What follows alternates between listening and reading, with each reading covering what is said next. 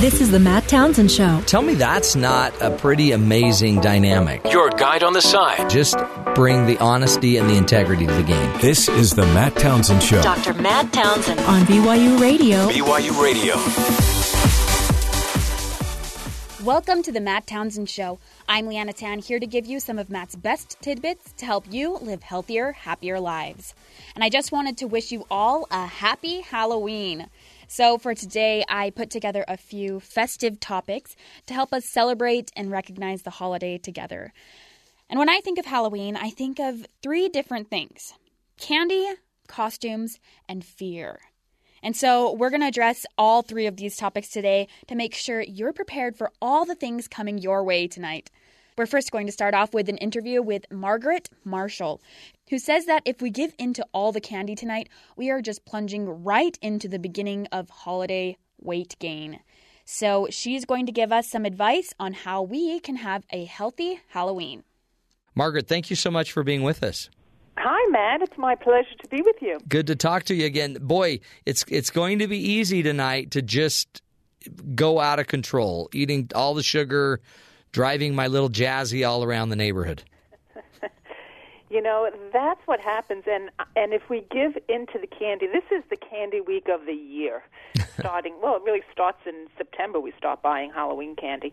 Um but it is the candy week of the year, and if you think of it, every holiday has candy associated with it. It's in a different form or with different wrappers, but Halloween is a big one. And if we give in to all of the candy right now, as adults and even as children, we start the weight gain cycle for the rest of the holiday season. Mm, so true, and it's it's a crazy time of year too because you're busy. Like tonight, I can already envision we will be running around. We have a birthday party for my granddaughter. We're doing all of these different things. I know we'll be throwing together a costume at the last minute.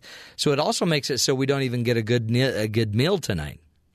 Uh, many people, yeah. You know that was one thing that was when, and you have a birthday party thrown in there. Congratulations! Yeah, thanks. That's even more. You know, um, when I, my children were younger they're older now and grown and out on their own. But when they were younger, that was one of the things with Halloween that was so important to me is that I had a healthy meal planned. It didn't have to be big and it didn't have to take a lot of time, but it, it was something I insisted that we ate a good meal. I did not stop my children from eating candy on Halloween because it's part of the festivities. Right. But along with that candy, they also needed to eat food. So you you try, I guess, that, and that is one of your strategies. Make sure that you you set them up with a good meal. I mean, because that would also f- fill them up. They're not going to eat if they're incredibly full, right?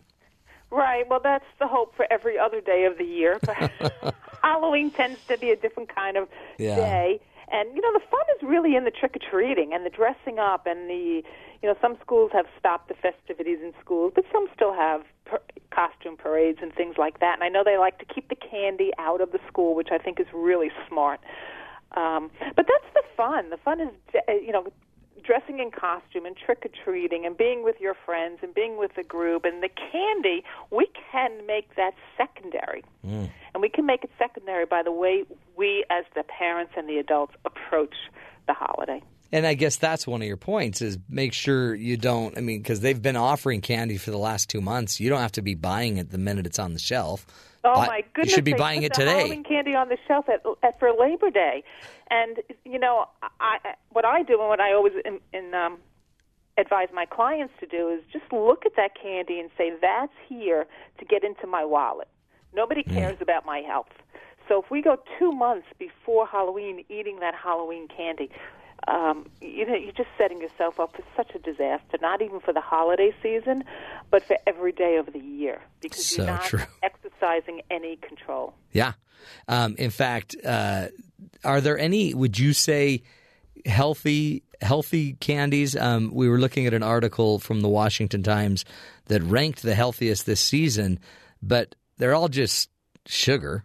Sugar. Hmm So, I mean, I guess some might be more fattening, but and I, it's always funny to me when somebody says, "Yeah, no, there's no fat in this. It's just all sugar." And I think, well, okay, great. So that keeps the fat on my body, denial, right? Right. So, are, is there anything healthier we could be eating? Well, Are we talking Halloween specifically? Because I know that's our discussion today.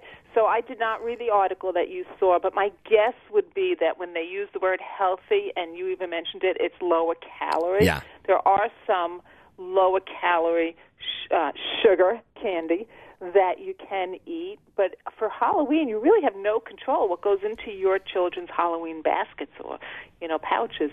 So I kind of think that goes out the window. No, I What's think you're right. healthiest? I mean, the, some of the examples are Take Five bar, which is just it's got a pretzel, caramel, and chocolate. Um, but Smarties, Jolly Ranchers, Tootsie Pops, Nerds. I mean, they're, they're it's it's You're saying that's healthier? yeah, it's the healthiest. Oh my goodness! I would say to everybody, if you're going to choose, first of all, we let, at least for me, and and what I always advise people to do, let your kids choose the food that they want. Let them choose the the. Uh, I know we go through it to make sure everything is safe. That Yeah. has not changed, but let them choose what they want. Because if you don't give them what they want, they're going to go to their friend's house and eat their Halloween candy. Right. So, so let them choose what they want, but limit it. You know, like like I said, when my children were younger on Hall- Halloween Day, after I went through the candy and made sure that it was safe, I didn't limit their amount of candy. But because we didn't eat candy every day, too much candy was they just wouldn't think of doing that. And then for the next two or three days, they I would limit it. They would have a little bit, and then it was gone. Yeah, You know, somehow it was mysteriously gone it just disappeared. need all that candy. Right. I mean, I guess that's a, in the festivities. that's a, I think that's a good way to look at it. That, that and not to turn it into a big, you know, not to kind of bring a dark cloud over the holiday. Celebrate the holiday, have lots of fun with it. Um, but we're just going to go back to our habits, and our habits are we don't have candy every day. So pick your best, and we'll let you, know, have Halloween that. is a big holiday. It's the second decorated holiday of the year, Hmm. it, second to Christmas. So m- most people um, really love the holiday. Yeah. So enjoy it. But we don't need the candies for days, months before, and days and weeks after. And I guess that's always in our control, right? We, I mean, the kids are going to want it no matter what, but that's always been the case. But we can just, yeah, we're, we'll have it a couple days, and then it's it's time to give it up. It's done. And you know, if it, not even for our health, and, and you said an article mentioned what's healthier. They're finding now, and this is for adults. Maybe you don't have to worry about this with your kids right now, but for adults, sugar causes cholesterol more than fat. Yeah, no, exactly.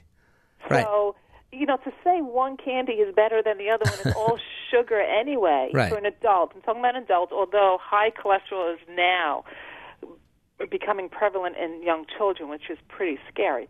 But, um, you know, it's more in adults. You don't even see the damage that it does to you until after you've eaten too much of it. Right. I mean, we know the epidemic of obesity much is much attributed to our sugary drinks. Right. And so, I mean, the research is there, plain and simple. And I guess trying to make it you can only make it so healthy, right? It's it's a it's a holiday around around candy. And but you can make it festive and fun. Let's do this. Let's take a break. Stick with us, folks. More on healthy living. This is the Matt Townsend Show. We'll be right back.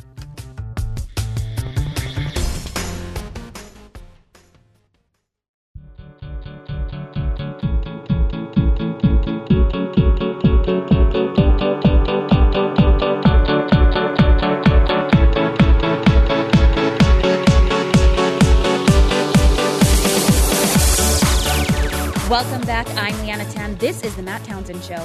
I'm here today to help you have a happier, healthier Halloween. So, we're listening to health guru Margaret Marshall, who gave us some tips on how not to fall prey to all the candy tonight.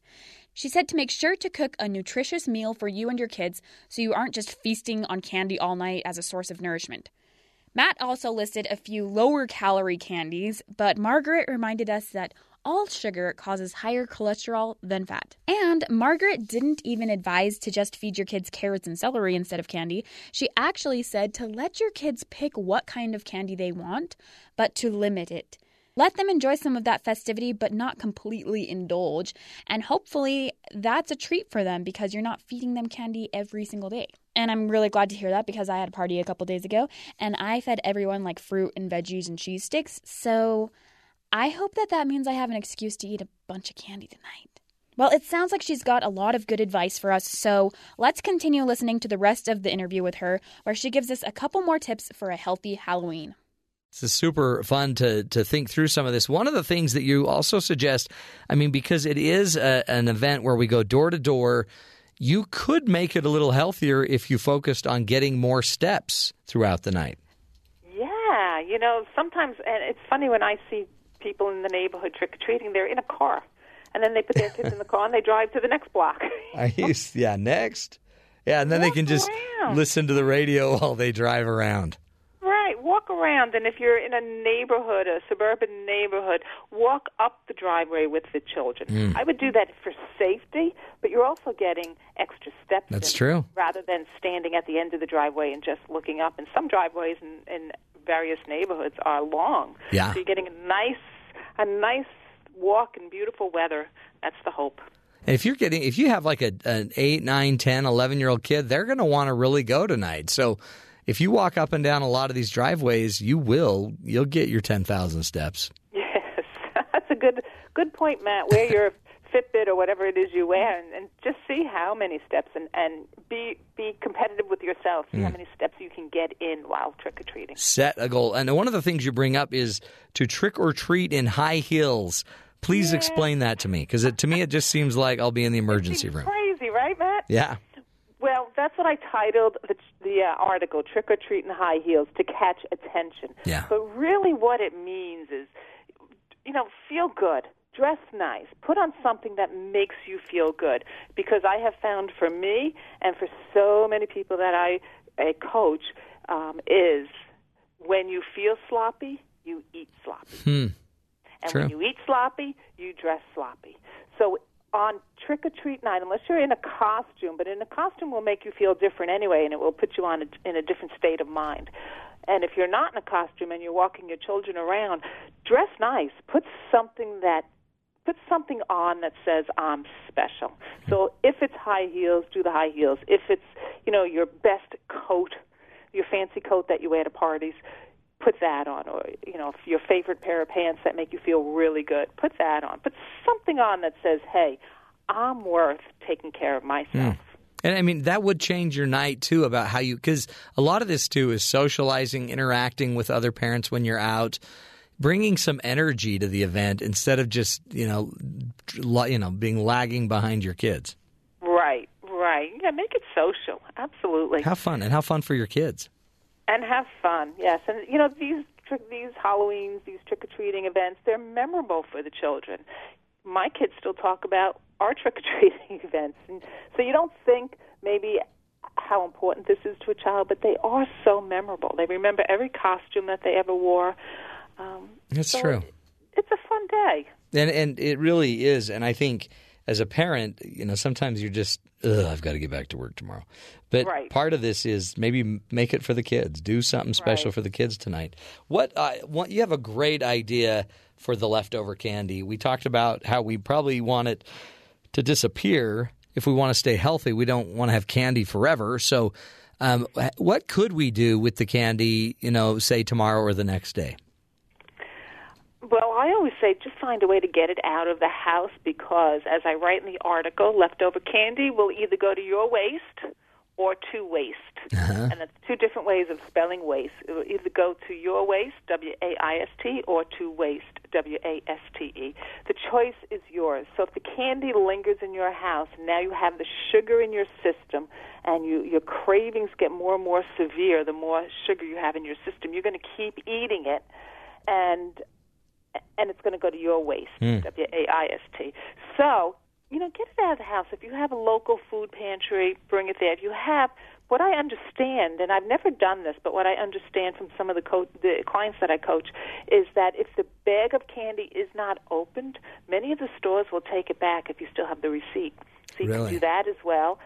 And um, local pantry, local food pantry, or a soup kitchen, or a homeless shelter. If you have anything like that anywhere near your your neighborhood, you know, you're not giving it. I always say, try not to bring it into work Yeah. because it's going to be so much at work. Oh. if someone brings in their leftover candy into your office, what they're really saying to you is, here, gain my weight for me. Mm-hmm. Yeah, will you, will you will you get rid of this for me? In fact, um, in Utah, they there are a lot of dentists that will buy back the candy, Oh, see that? How wonderful! and then we just invest it back in their braces uh, for later in life. It's kind right. of it's an it's an investment program. right, it gets you into their office. But what a great idea! But I really like the idea too of of giving it to food pantries. I mean, a lot of the homeless need calories. They need something when they're out there too. So. Well, it's sweet and it's a treat for them, and they're not going to abuse it like we will at home. And you can also, what a great lesson for your kids to talk about and, and open up other discussions True, very about, true, man. about giving, about health. Well, I appreciate these insights. Give us one more. What's one more thing we should all remember tonight as we undertake this whole uh, Halloween Eve? Oh, that's a good question, but I'm going to go back to what I said before because this is what I really believe. The fun is in the festivities. The fun is being with your family and, you know, creating memories. Everything we do with our children, it's all about creating memories and togetherness and uh, a family unit. So the fun is in the festivities and the fun is in being together. The candy is secondary. Love it. Love it. So appreciate it. Again, Margaret Marshall, thank you for your wonderful insights and your great work. You can go find more from Margaret at her website, margaretmarshallassociates.com, and uh, also be looking for her books, Bo- uh, Body, Mind, and Mouth, and Healthy Living Means Living Healthy. Great insights um, from a true blue expert in healthy living. Stick with us.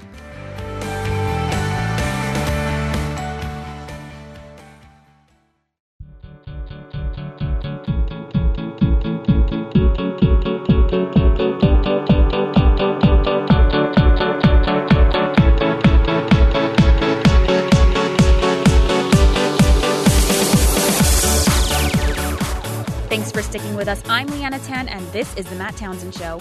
We just finished up an interview with Margaret Marshall all about having a healthy Halloween. One thing she suggested was getting in some more steps if you're taking kids out around the block. Instead of waiting at the curb and just watching them go around the block, actually walk up the driveway to each house. She also told us what to do with leftover Halloween candy after you've reached your goal. And I liked her little pun. She said, it can either go to waste or it can go to your waste. And I think that's an interesting perspective. Candy isn't something that we need in life, and it's not really doing anyone any good. So, is it even really a waste to get rid of it after you've maxed out your festivities? She actually suggested donating it to your local food pantry or homeless shelter, or if it hasn't been opened yet, just returning it back to the store. Okay, so we've talked about the candy part of Halloween, but now I want to talk about the costume and fear aspect of Halloween. There will be a lot of different costumes on your block tonight. Some of them might even be gory. And I remember when I was little, I got kind of scared to go to the neighborhoods where I knew there would be a lot of teenagers because when people have a costume on, they tend to assume that role and pretend that they are the Grim Reaper or pretend they are a zombie with a chainsaw. And so they don't just look scary, but they act scary, even to little kids. So, this next guest, Susan Linn, is going to talk about what is too scary for kids at different ages and how you should handle the situation when your kid does get scared. Is it is I guess is that part of the deal is that these kids have a harder time discerning what's real and what's fake. Well, I think that um, we have to think about child development and and children of different ages have different ways and different capabilities of thinking about things. So, you know, children, toddlers, early preschoolers, maybe even you know preschoolers who are older than that, um, may you know may have a harder time understanding what's real and what's pretend. And um, and one thing I think it's important for adults to remember is that we we can all be scared of things, even if we know they're not real. Right.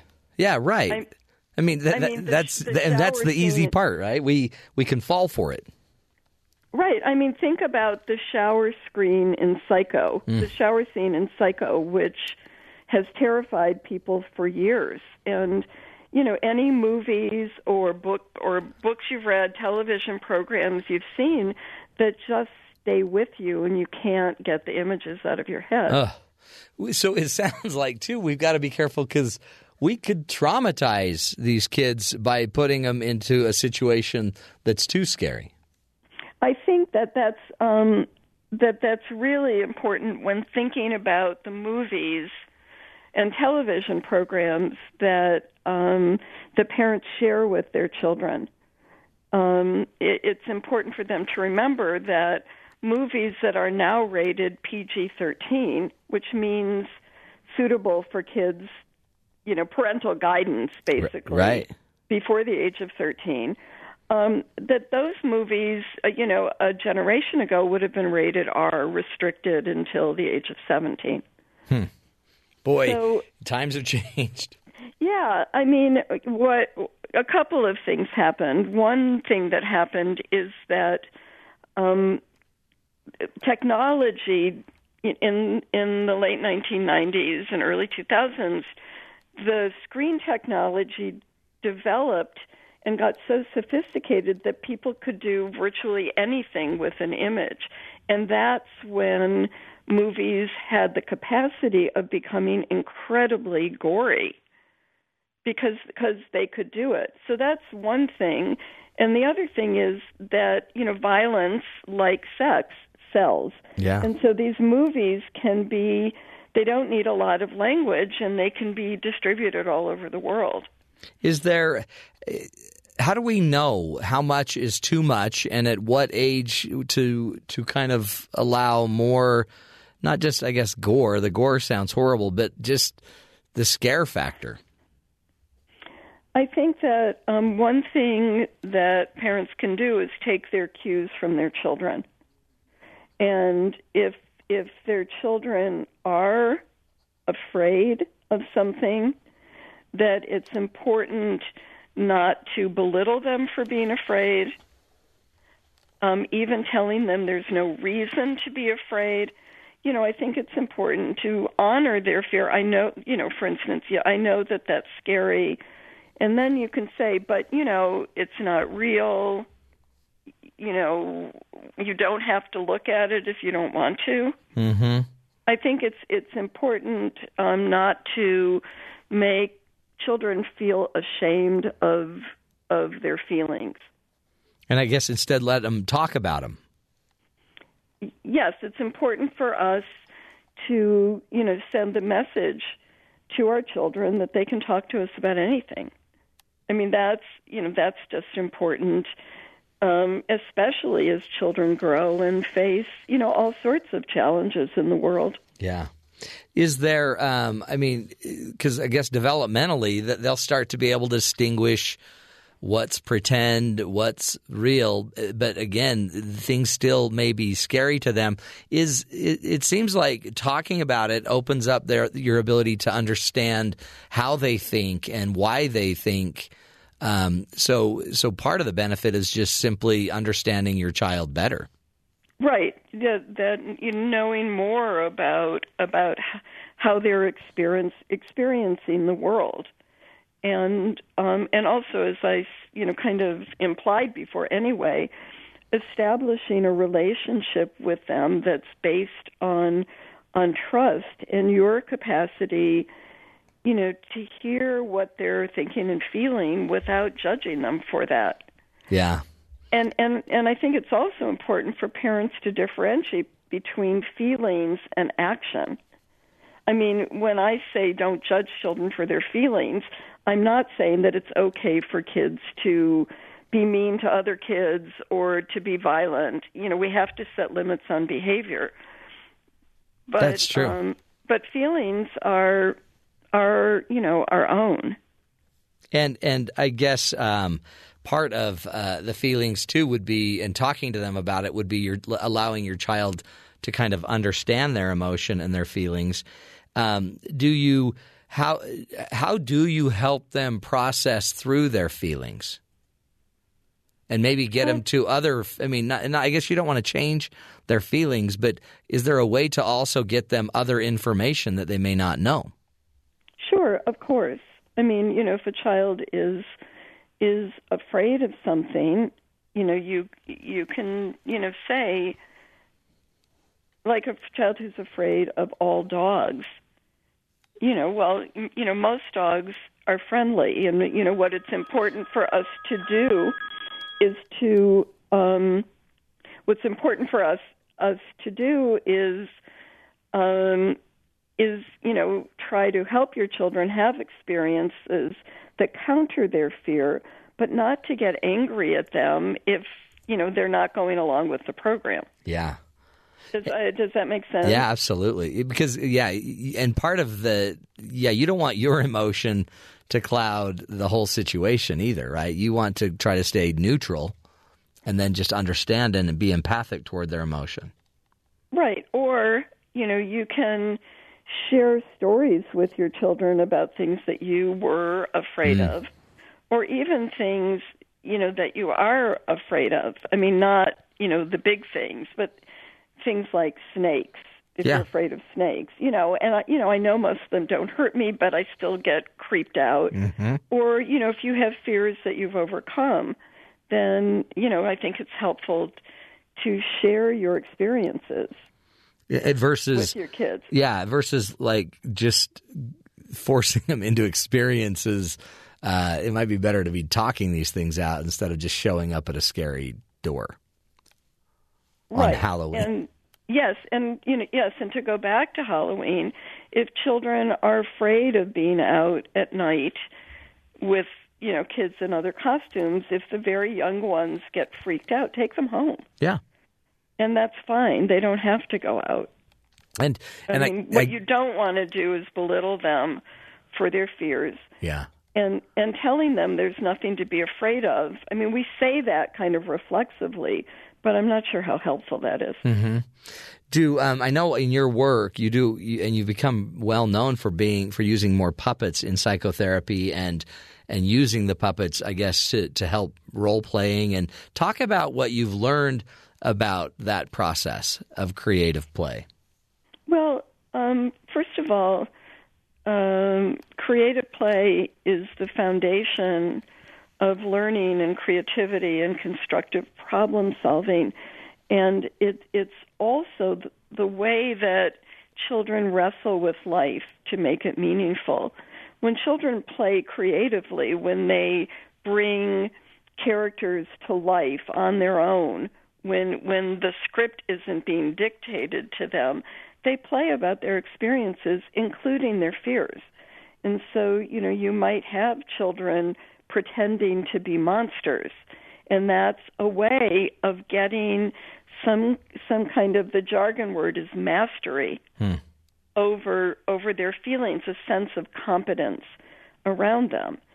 So, you know, children like to be the scary monster often. They like to be the dragon.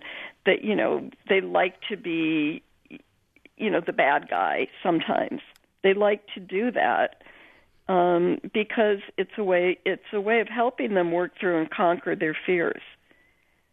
It, it really is, and it seems like a when they when they get to play the scary monster, they're playing it at their level. I guess it is, and is it opening up their eyes as to that other side of the equation of that of you know kind of the mind of the monster?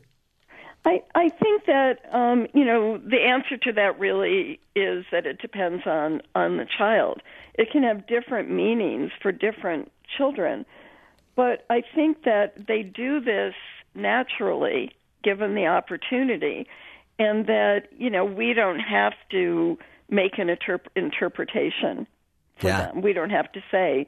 And clearly, I don't think we should say, "Well, you're doing this because you're afraid of blah blah blah." Right. I mean, Yeah. I think you know what we can do is engage in play with our children.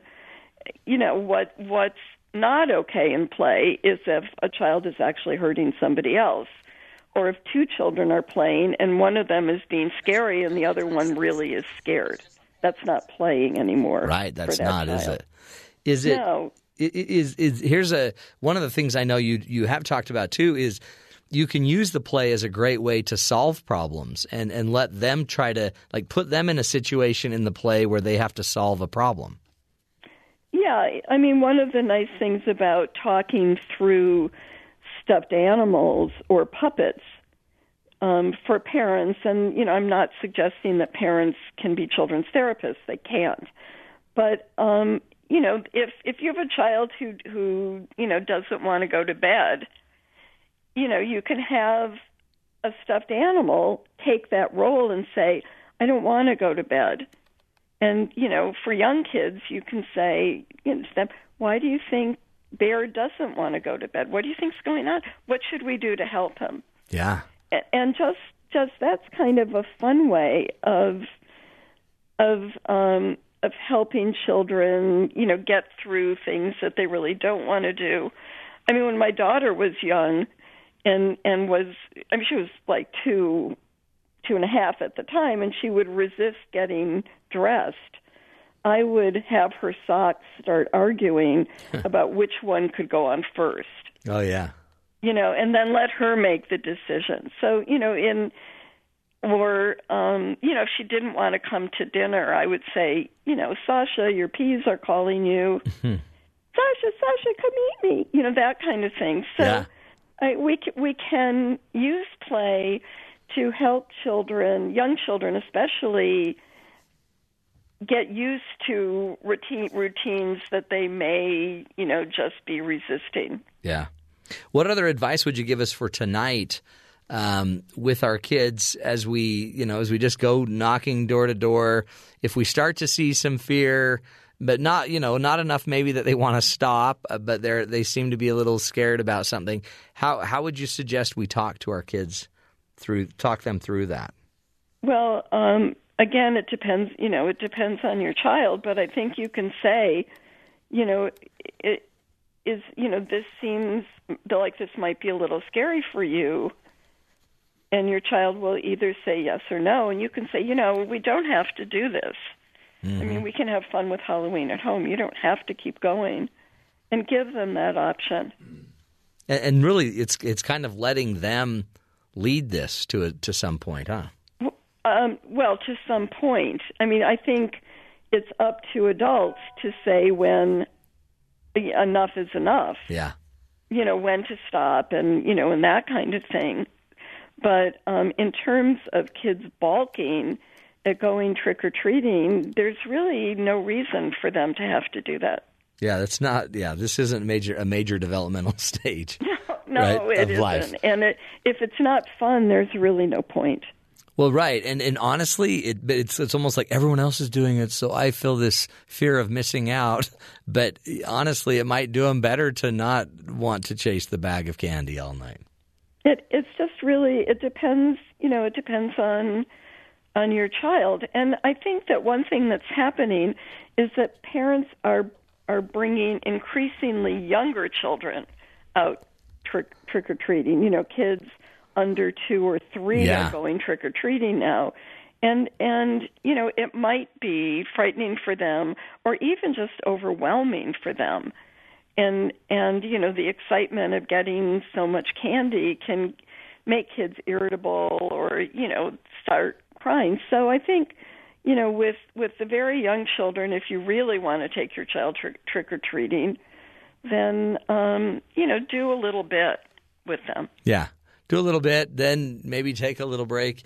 Well, we appreciate you, Susan. Thank you for your work and uh, just your your your thinking about the things that we need to be thinking about. Again, Susan Linn is her name, and she is the author of "Consuming Kids: The Hostile Takeover of Childhood and the Case for Make Believe: um, Saving Play in a Commercialized World." Both books uh, were published by the New Press powerful uh, powerful insights but uh, let's think about the kids tonight all of us too while we're driving around. Let's make it a safe safe night for everybody. This is the matt townsend show helping you be the good in the world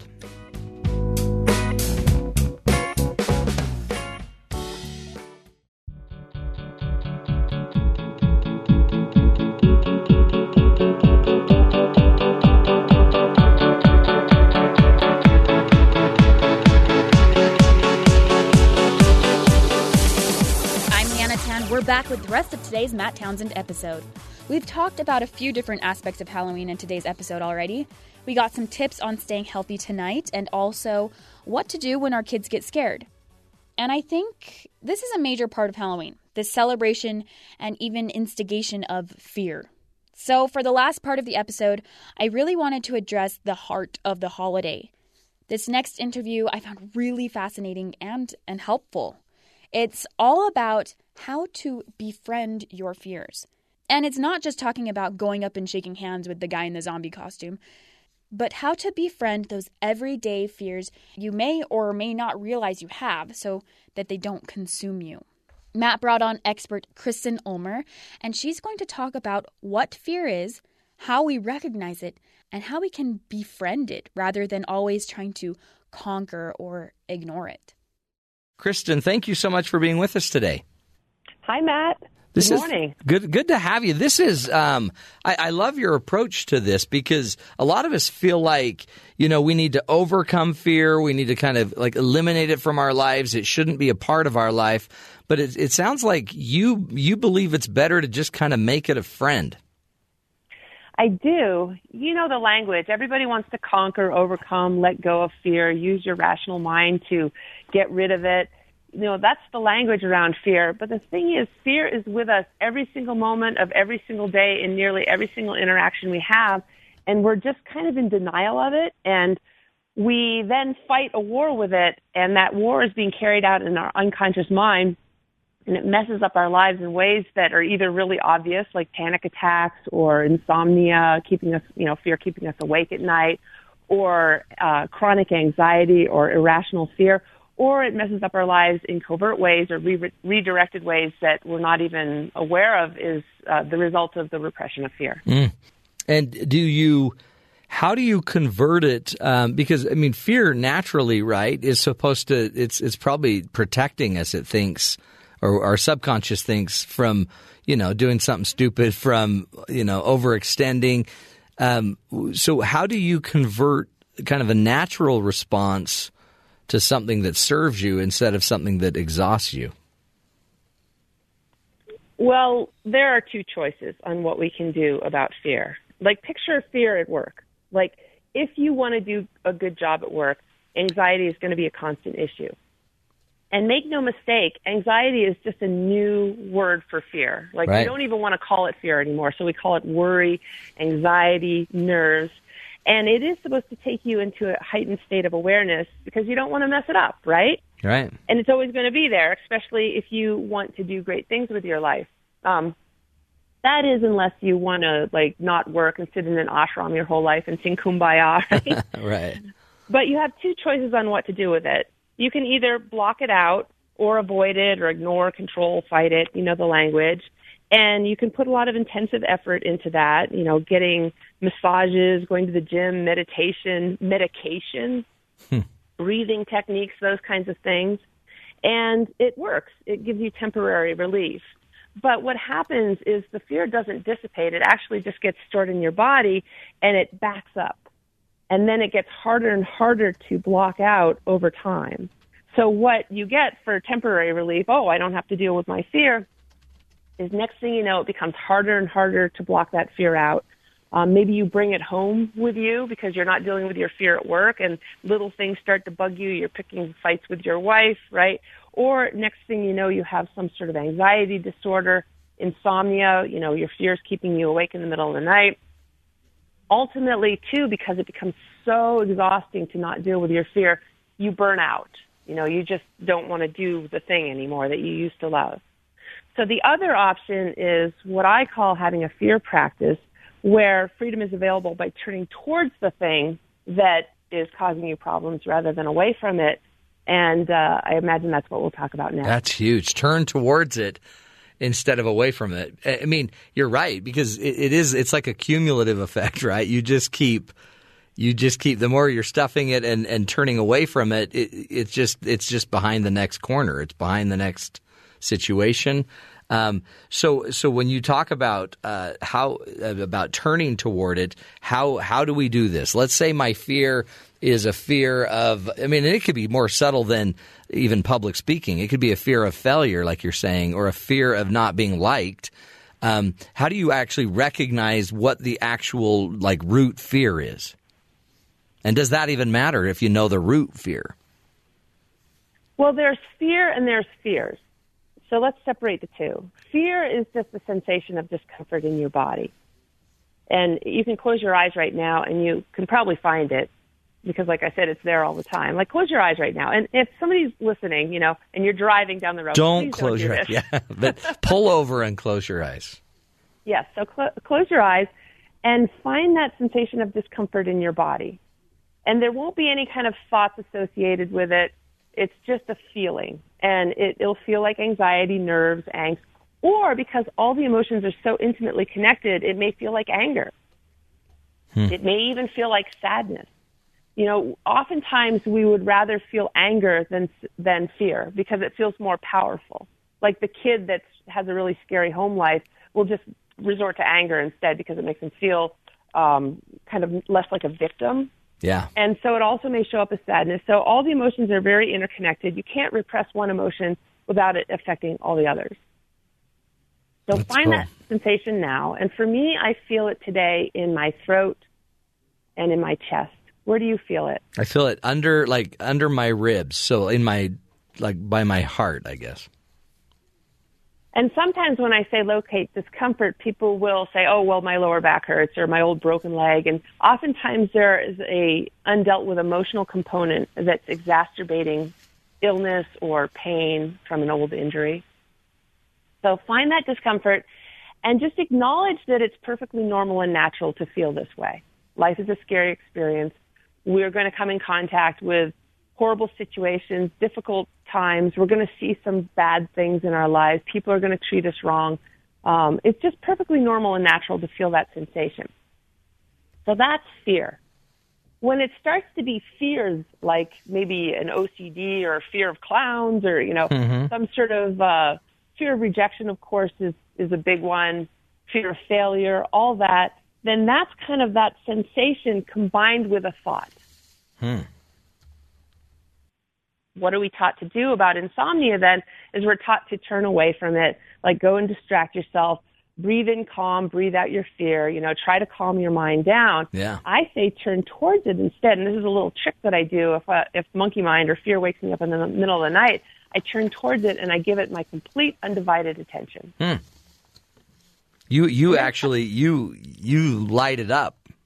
You shine the light no, on it. No, that's very different. So you, You how do you turn toward it? You don't give it a, like a, a shot glass of caffeine or you don't like ramp it up. It's kind of like a whining child. You know, do you have children? Yes. All right. When They're they're they're past whining, whining. Now they're just grumbling. Okay. Yeah. So, what do you do when they're whining or grumbling? Well, I well I, I want to get mad, but instead I have to turn and listen. Right. So that's what you do. It's not like you're turning to your child and saying, "Okay, drink this Mountain Dew and and let's get really upset now." That's not what this is about. This is about just giving that child your undivided attention and being curious about what it has to say or what, you know, it being fear, child being a person, what he or she has to say. And if you do that, what happens with that child? They end up sharing, and it once they've shared, they seem to tire themselves out. Yeah, they feel better. You know, 7.5 billion people on the planet. What do we all want? Peace. Peace. Yeah, we all want peace. We all want love. We want to be seen and heard and understood. And that's the same thing with our emotions. I like to personify our emotions, fear in particular. I like to see fear as like a child or roommate or spouse. It's like, how would you treat your child, your roommate, your spouse if you wanted to have a great relationship with them? Well, you give them love and consideration and attention. And then you have a healthy, happy relationship with this individual called fear. Hmm. That's beautiful. And then it's um and then you're it's almost more like you're you are connected. Your emotions can become an extension to you. They're it's it's it's like biofeedback. It's the feedback you're getting from your body. Absolutely. And you know, there's so many people that are medicating their emotions away because they really think that fear, anger, sadness is not supposed to be part of our human experience. And they've been fighting this war with these emotions for so long. It's not working. And so ultimately they resort to medicating them away. And it's really too bad because, of course, there's consequences of doing that. Um, you know, that you're kind of thwarting your aliveness. And, uh, you know, you think that what all these methods and modalities too on helping us deal with our fear and anxiety that we'd all be feeling a lot better, but we're just getting more and more pickled in anxiety every year. Yeah.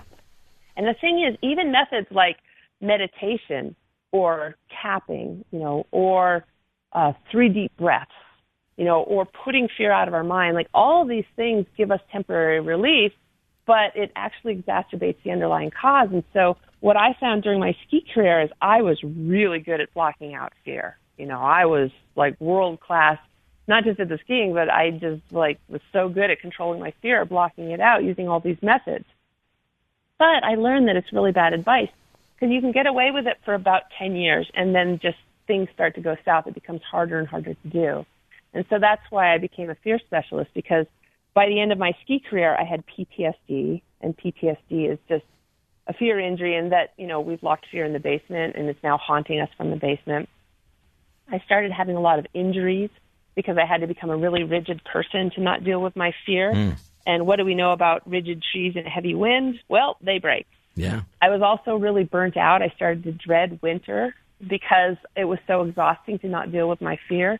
And so I quit my ski career and uh, set out to try and figure out what had gone wrong. And this is what I learned is that I was doing what we're all taught to do, you know, conquer, overcome fear, and it was ruining my life is because I know you also do coaching, Kristen, and um, and and helping people, kind of guiding them through, you know, going down to the basement, unlocking the door, and and coaxing the fear up and out.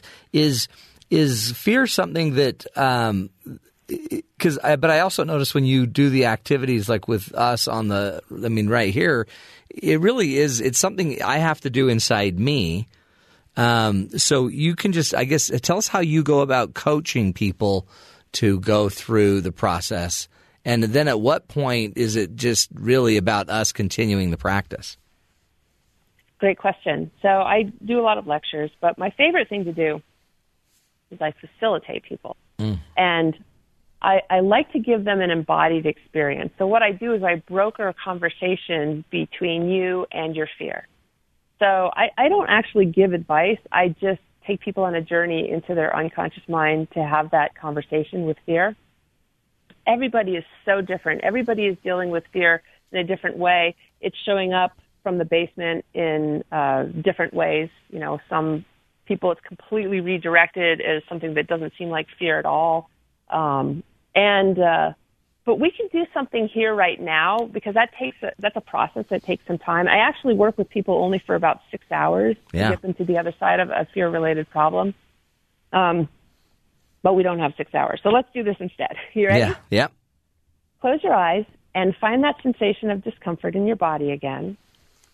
And notice this is a different moment if it's changed, if it's in the same place. For me, I still feel, feel it in my chest I feel it a lot this morning because I'm so not a morning person. Mm-hmm. And it's like, you know, I'm a little goofy in the morning, but um, so well, you're you're pulling it. it. off really well. Oh, thank you. I feel it in my chest. And tell me again where you feel it this time. Uh, I feel it again in yeah in the same place in my chest. All right. So spend 15 seconds now just acknowledging that it's perfectly normal and natural to feel this way.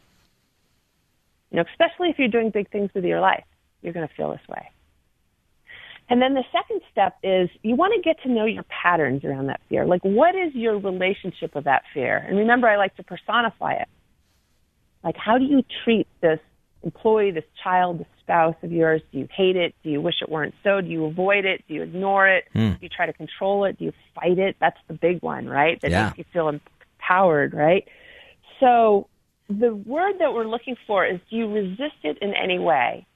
And for me, fear is an uncomfortable feeling. And, you know, we humans have a long history of avoiding anything uncomfortable, but our resistance is the bigger issue. You know, if you feel a lot of anxiety in your life, fear is not the problem. It's your resistance to the fear that's causing that anxiety. So notice what your pattern is with it and do you resist it? And I have an equation suffering equals discomfort times resistance. So how big is your discomfort, say, Matt, from a level one to 10? Like for me, my discomfort today is about a six. Yeah, for me, it's, uh, let's see, it's, it's probably a five. Yeah, less, it's not as, it's, it's a five. And what's your resistance to it? Like your, I don't want to feel this. I wish this weren't so. For me, it's about a six as well. Mine's higher. Like mine's an eight. I don't want to feel it. All right. So times those two numbers together, and that's your level of suffering. So suffering is discomfort times Resistance. resistance. So it's really, really hard to lower the discomfort. And like I said, it's temporary and it just goes on underground and it's a whole lot of effort. A hmm. lot less effort is to work on your resistance. If you can lower your resistance to, let's say, a level two, Yeah. then, you know, do the equation. That's a whole lot of less suffering. Man, that's So great. that's, yeah, so that's level step two. You know, fear is natural, find it in your body, and then notice your level of resistance. And just kind of wiggle that a little bit. And then the third step, and this is my favorite, and this is like we were talking about when you can't sleep at night, you turn towards it. Mm-hmm. You know, fear just wants to be felt. It doesn't want to be thought about. It doesn't want to be rationalized away. It wants to be felt. So that's what we're going to do. We're going to feel it. So just keep your eyes closed and spend 30 seconds, and I'll be talking over this, just feeling it. And the thing is, you're you're not thinking about feeling it or what that means. You're just feeling it. And so it's a thought-free action. And emotion is this sensation of discomfort in your body. And when we deal with an emotion intellectually, we try to rationalize it away or understand it, we're not dealing with it emotionally, and that's going to cause some problems. So again, my definition of emotional intelligence is our ability to feel our emotions in an honest way. And so that's what we're doing right now. And the key is you're doing this without trying to get rid of it. You're just spending 30 seconds feeling your fear, listening to that child, and that's it. Hmm. That's your fear practice. and and you just by, by feeling it, I guess you're you've, you're validating it, and you're I, I, you're probably turning off other parts of your body. It seems like uh, because what it feels like to me is that I'm more accepting it. Yeah, but accepting it is one, it's definitely a step in the right direction, but it's not really what we're going for. Like accepting your fear is like, oh, I can't stand it. It is what it is, but Yeah, no, yeah. I can do about it. I got to accept, right? Like that's not what we're going for. What we're going for is we're honoring it. Hmm. You know. Yeah. we're honoring it. That's we're having this authentic, real, honest relationship with it. We're willing to listen to it, and maybe this is level. You know, the next step on is actually, can you feel the percolation of energy there? Hmm. Can you feel the aliveness that comes from fear? Fear is actually one of the most amazing experiences we get to have here on planet Earth. You know, if you think back on the times in your life when you felt most alive, surely you're going to find that fear is part of the experience. Oh, no, know, absolutely. what are some of the times that you felt most alive? Well, yeah, yeah. In, in my in my in my scariest growth-driven moments of my life, these moments Right. of you know becoming a professional at something, or yeah, taking it to the next level. Uh, Kristen, you know what? Love this stuff, and uh, we got to have you back again to to to take a, more advantage of this. This is such such an honor. I'm so grateful to have you. The name of the book again is The Art of Fear: Why Conquering Fear Won't Work and What to Do Instead. Go to her website, KristenUlmer.com, KristenUlmer.com, where you can learn more about having a fear practice, and you can also find out how to contact her if you want to, to actually work through a, you know fear related issue. Um, powerful stuff. Wow, the power of just going inside and, and allowing things to be. We'll continue the journey straight ahead. This is the Matt Townsend Show, helping you be the good in the world.